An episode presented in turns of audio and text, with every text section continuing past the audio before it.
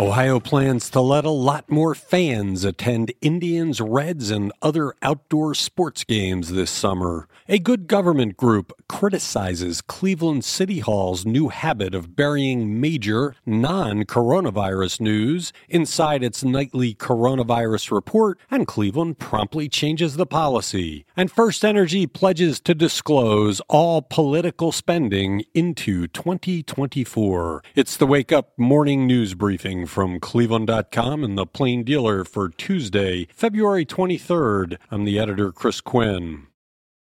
Ohio Governor Mike DeWine plans to allow the Cleveland Indians, Cincinnati Reds, and other professional sports teams in Ohio that play their games outdoors to allow fans at 30% capacity when their seasons begin in April. DeWine said Monday he spent the weekend speaking with team executives, giving them a heads up about what the state's requirements will be for allowing fans in the ballpark. Teams will have to provide their coronavirus health protocols, including including how they will keep people in groups and their requirements for face masks. He said the rules would apply to Ohio's major soccer league teams in Cincinnati and Columbus that also start their seasons in April, as well as minor league baseball teams like the Akron Rubber Ducks. One note of caution, though, DeWine said the presence in Ohio of an emerging variant of COVID 19 believed to be more contagious could change the state's plans.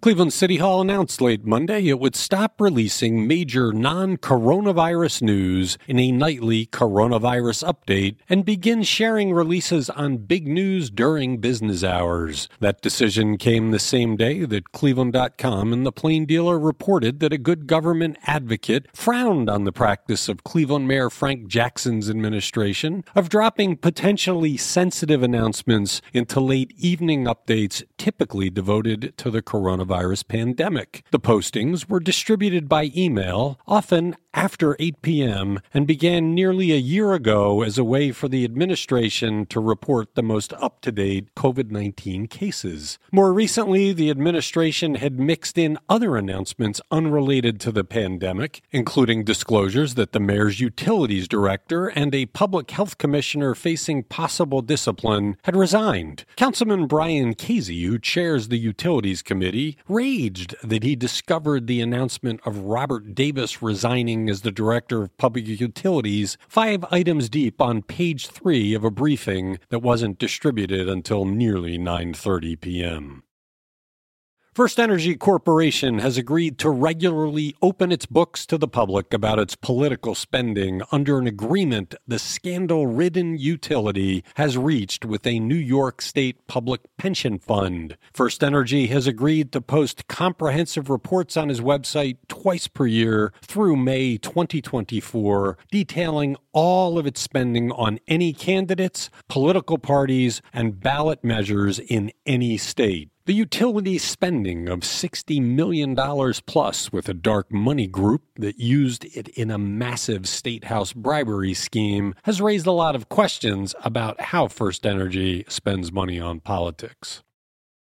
The Goodyear Tire and Rubber Company is buying competitor Cooper Tire and Rubber Company in a $2.5 billion deal, the Ohio based companies announced Monday. Akron based Goodyear, the world's third largest tire maker, said the acquisition will combine the companies to create a strong American manufacturing brand. Cooper, which is based in Findlay but was originally founded in Akron, is the fifth largest tire maker in North America with 10 10 factories and about 10,000 employees worldwide. The companies had a combined $17.5 billion in sales in 2019. Goodyear said the deal will strengthen its presence in the United States and double its presence in China.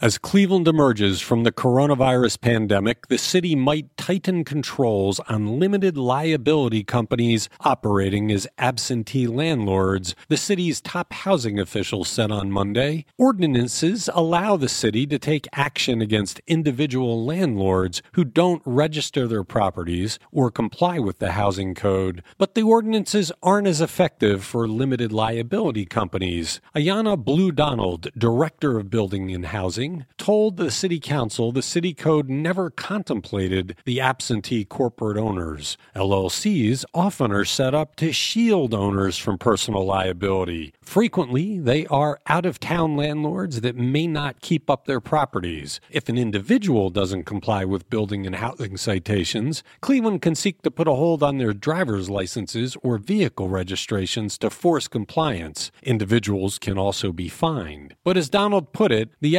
LLCs don't have driver's licenses. The city might have to alter its laws to gain leverage over these irresponsible out of town owners. Thanks for listening to the Wake Up from Cleveland.com and the Plain Dealer.